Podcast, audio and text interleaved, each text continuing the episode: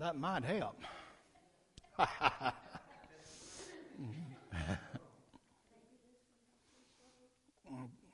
Thank you, sister.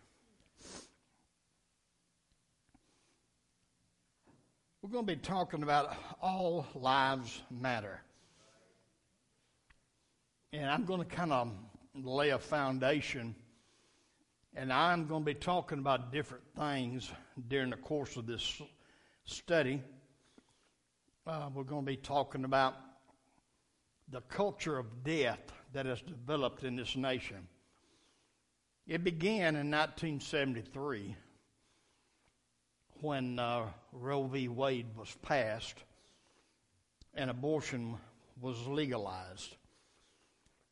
When they did that, people tried to say if you begin abortion, it won't be long we'll be doing euthanasia, infanticide, all of these things, assisted suicide. Oh, no, no, no, no. But see, that opened the door.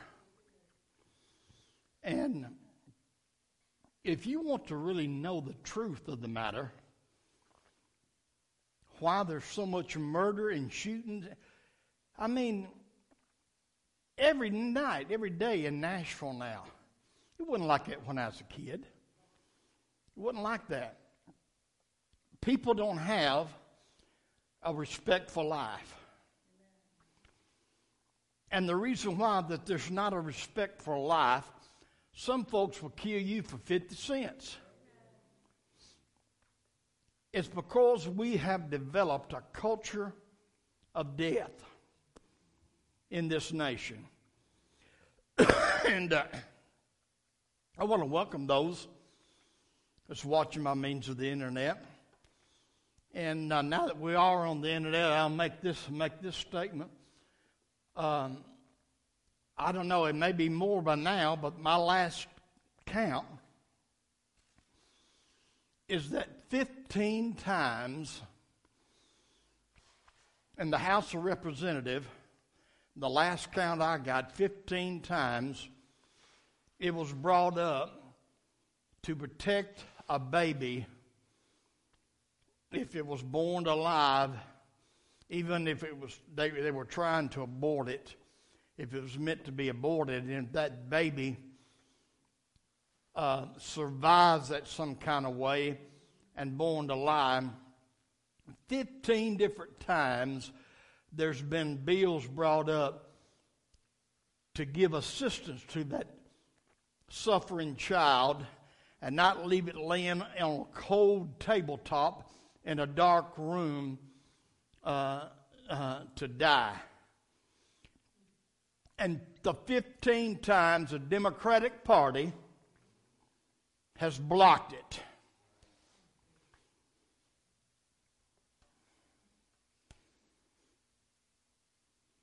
I don't know if you think that's right or not, but I don't. I don't even think that if that's Christian or not, but I don't. And it's all a part of a uh, culture of death that we have in this nation. And I'm going to be talking about various, various uh, one each of these things as we go along. I'm sure that you have heard the statement, Black Lives Matter. I guess that was about the first when seemed to be a lot of young black men uh, shot down. Uh, apparently, uh, some of them uh, apparently for no reason. In fact, a movement began with the title.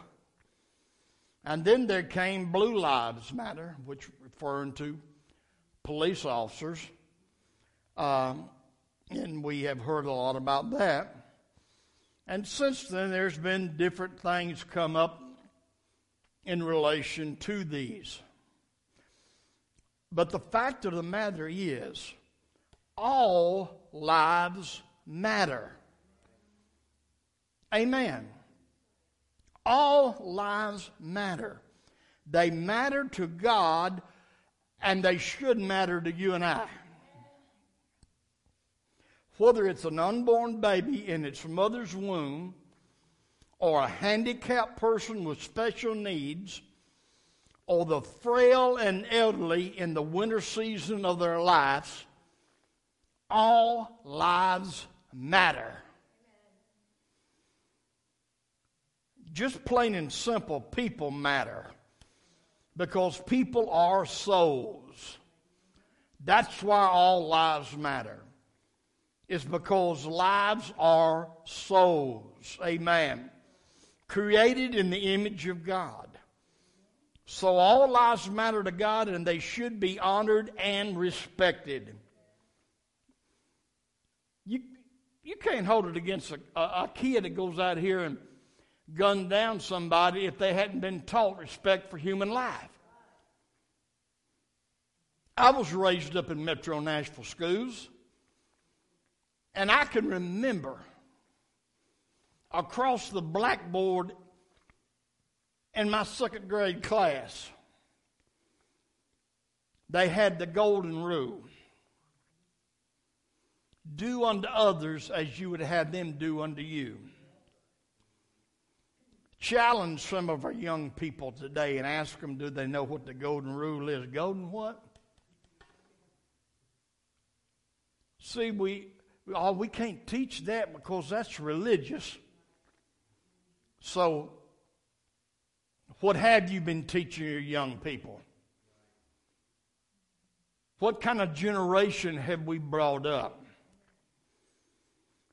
We need to be proclaiming and declaring that all lives matter. No matter what color, what language they speak, no matter what their social status is or their lifestyle. Now, there's some lifestyles that people live that I don't go along with, and I believe it's wrong according to the Bible. But that don't mean it gives me a right to disrespect them and not care for them. All lives matter. And I'm going to be dry. Some of this may uh, get to be repetitious, but I can't help it. I, I got this subject burning in my spirit tonight. And I think it's something that the church needs to address a whole lot better than what it's been doing. I'm not talking just about our congregation, but the church in general.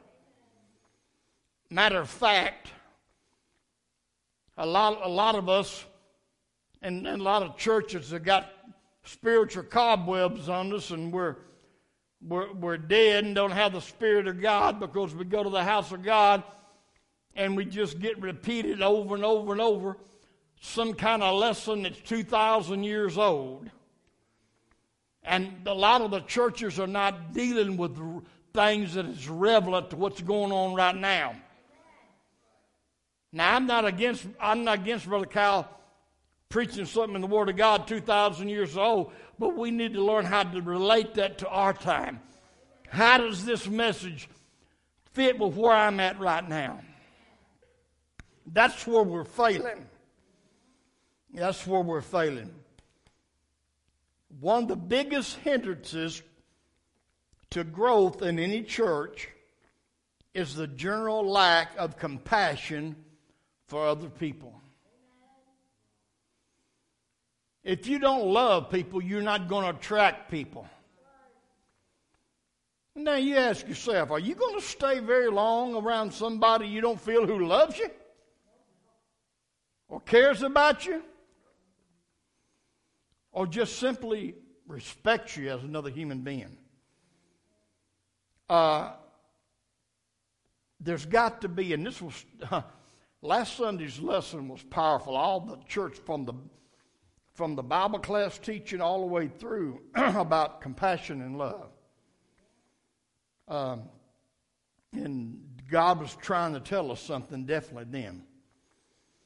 And we've got to have compassion I remember there was there was a story uh, in, in, one of the Gospels where Jesus looked at the great multitude of people. We see this picture up here on screen, all these different people, different colors and different backgrounds. Jesus looked out over the crowd. And the Bible said he had compassion on them and loved them.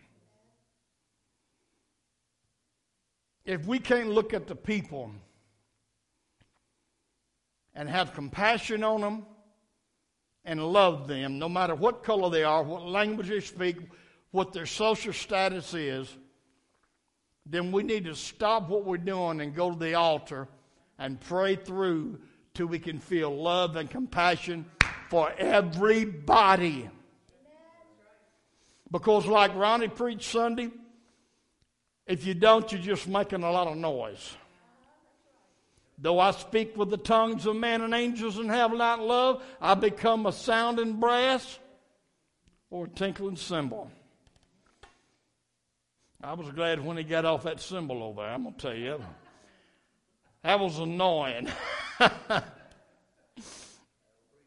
and, and you know, we can, I wonder how many times, Brother Douglas, that we become annoying to God when we, when we get down here doing our own thing and doing the Holy Ghost two step and shouting and talking in tongues, but we don't have compassion for everybody. That might be a little annoying with God. So that's one of the biggest hindrances to church growth is a lack of compassion for other people. We easily find reason. Now, now listen to me close. I, I'm reading here from a little introduction that I've got to this lesson. We easily find reason to dismiss someone from being someone we would introduce Jesus uh, to due to how they look or what our impression of them is. Uh oh. Think about that. I said, we easily find reason to dismiss somebody. Well, I'm not going to take the time to fool with them. I'm not going to waste my time witnessing to them.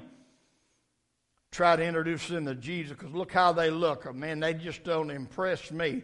I wonder how much I impress God sometimes. I mean, stop and think about it.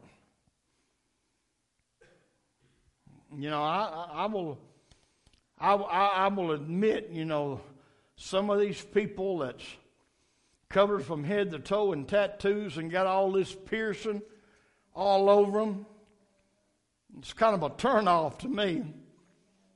But I cannot let that, because that affects me that way, not show compassion to them and be willing to, to lead them to the Lord if they have an interest to come into the Lord. Hallelujah. I don't know about you, but I'm glad God didn't look at me how, how I was, but how I could be. Come on. Hallelujah. And he still don't look at me how I am, but he look at me what I'm going to be. Matter of fact, do you know the Bible, there's a verse in the Bible that says, judge nothing. Judge nothing before it's time. I believe that's in Proverbs. It might be somewhere, I believe it's in Proverbs. And then it said, everything is beautiful. Everything was beautiful in its time or something. Um, I wish I'd thought about that earlier and, and, and looked that up.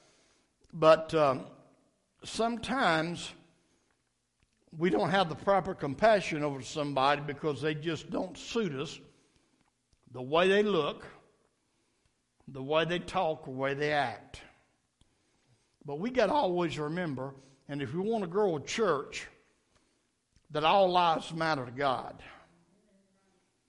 Amen. All lives matter to God. This series will help us to understand the urgent need to love people and to embrace them regardless of where they are at in their life.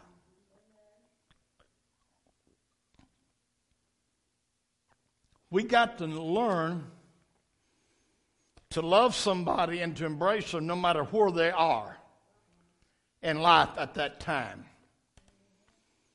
Because God I, I serve is still able to change somebody. I said, He's still, there's still power in the blood. Does anybody believe that? There's still power in the blood to change. Without this, people will remain lost, and the kingdom of God would not advance and fulfill the mission entrusted to us. God has given us a mission. We all got a mandate. And if we don't have compassion for the lost, we're not going to meet that mandate. We're not going to fulfill that mission. We've got to be able to do it. So, that brings us to the first section of the lesson. And I'm moving slow, but I'm, I'm, I'm not going to rush this. I want, I want us to begin to learn how we need to do and how we need to react. How can we have compassion on everybody, no matter what they look like, where they're at, and what stage of the life that they're in when you meet them? There's something that we got to never forget. All lives matter because all lives have value. You've got to get that in the forefront of your mind if you want to begin to have the compassion and love that you need to have to reach out to this lost world. All lives matter because all lives have value. Hallelujah. All lives are soul, and because they are eternal soul, they got value. God holds them in value. Now, I want to read a scripture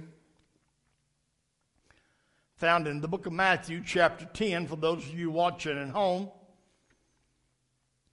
Chapter 10, verses 29 through 31. Jesus said, This is the words of Jesus Are not two sparrows sold for a copper coin?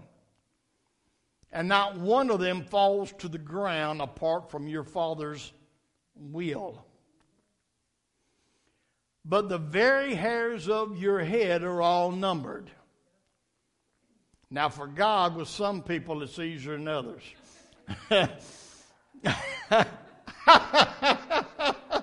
I didn't call no names.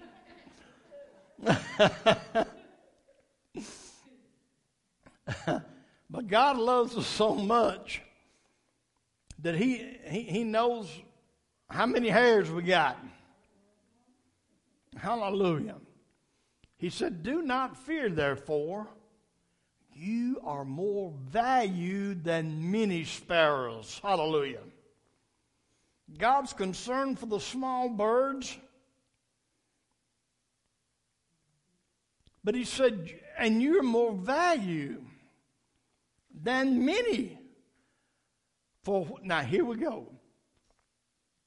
Verse uh, well, just let me let me go back. I don't want to. I don't want to. I want to read that right now. There's one thing Christ realized that we sometimes miss seeing is that all lives have value. They have value to God. Lives have value because every life represents an eternal soul. When a soul is created, that soul will never die. Now, this body of mine will die. It will go back to the dust of the ground where it come. But the soul of man is eternal. God created it eternal. And that soul is going to live forever somewhere. And last time I checked, there's only two options. So, because a soul will not will not die, it will continue to exist when the body's gone. It's got value. It's got value. Sometimes we become so appalled by what we see outwardly or observe in people's present action, we fail to see the true value in that person. I'm, I'm going to tell you, I've been guilty. I've been guilty. Sometimes you can see things so appalling. I guess to me, one, one of the most appalling things, amen, is ha, ha, a, grown man that molests a little child. That irks me about as much as anything will. I mean, if, that's, um, but all lives has got value. And sometimes, though, we become so appalled by what we see outwardly or observe in people's present actions that we fail to see the true value of that person. I was hearing a man preach one time about somebody at a funeral. And uh, he said, Everybody's got some, some good about them. Everybody if you just stop and think, they got something good about them, something good. And one other guy just sitting over there, just and looking down at the casket. And that, well, he was a good whistler. Hallelujah. And uh, but uh, everybody's got value.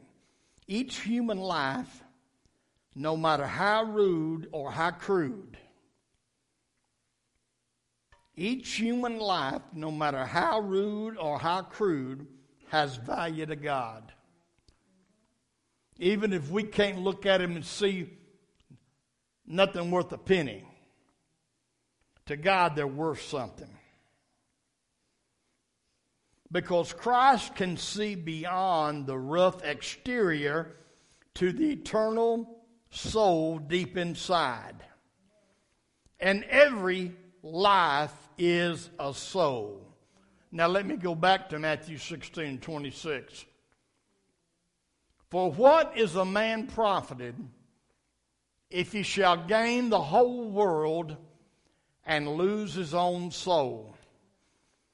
Or what shall a man give in exchange for his soul? All the stuff that the world has to offer out there, how much of it, or what of it is, do you think is a good exchange for your eternal soul?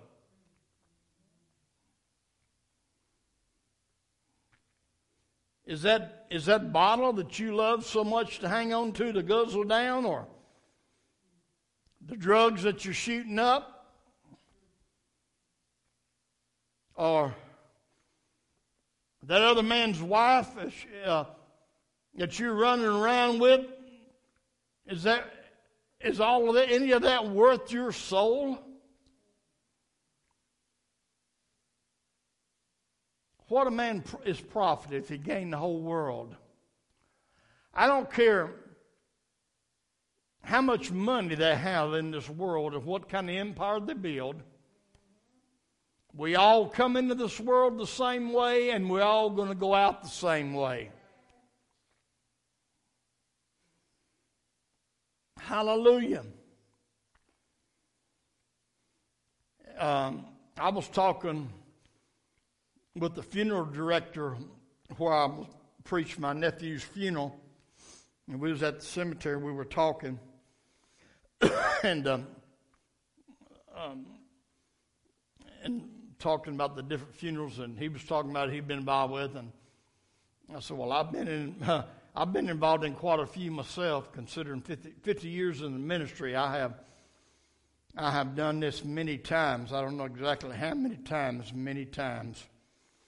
And you know, when they line up, if you if you ever notice, for a funeral procession.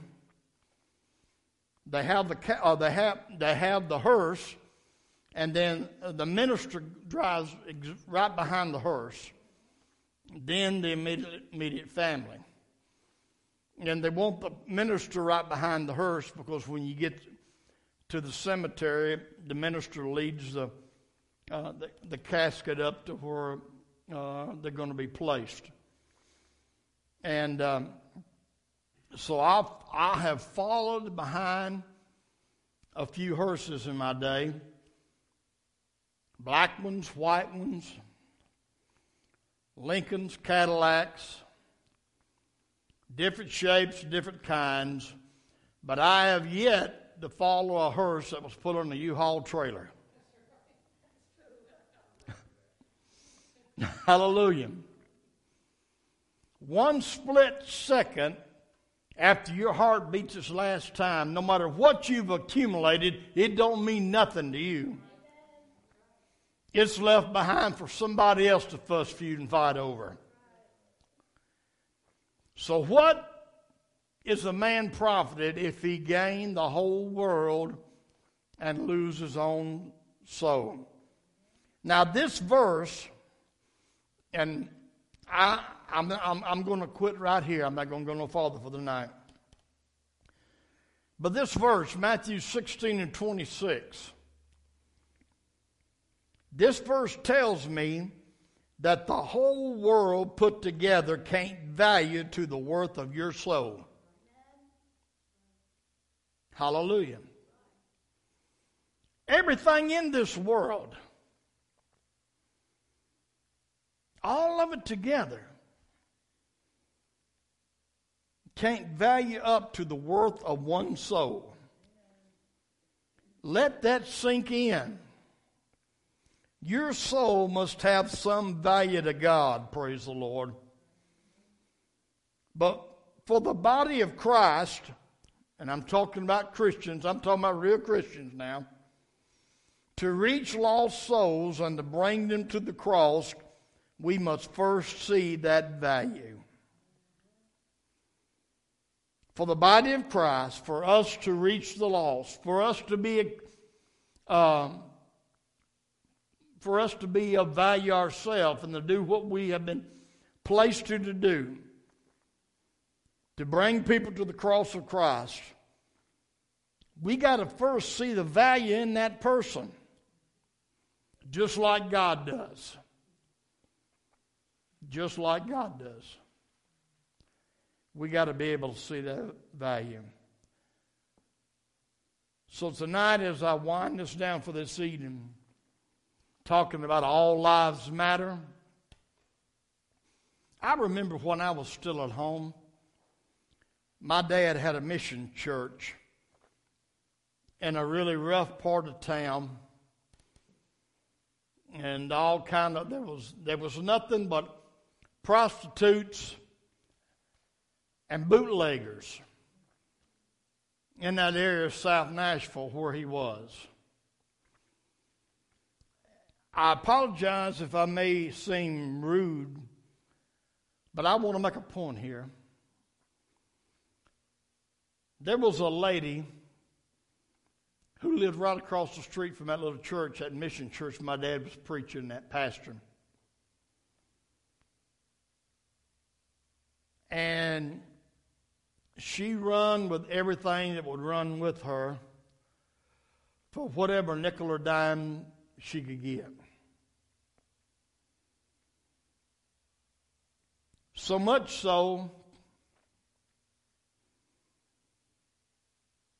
that for years people nicknamed her in the neighborhood, and this is what I was talking about. I don't mean to be rude, but people in the neighborhood nicknamed her Doggy. That was her nickname. When she walked, she walked into my dad's church one night on a Sunday night, and the and the odor and the stench was repulsive to everybody. Don't know how long it had been since she'd had a bath. She sat in church service with everybody else moving different ways. And when the altar call was given after my daddy preached, she come to the altar.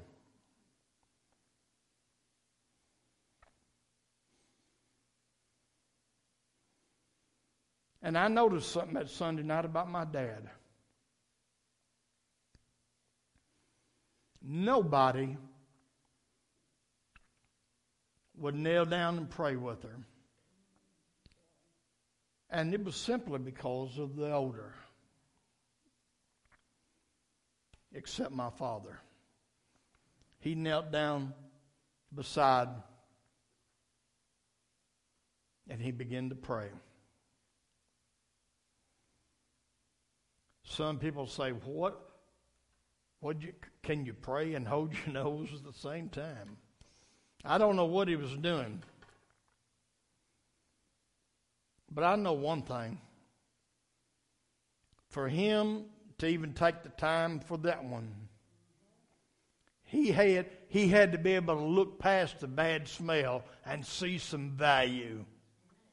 The same value that Jesus valued enough that he died on the cross of Calvary for. So tonight, I hope by the end of our study that we're going to learn and realize that all lives matter and all lives have value. Let's stand together.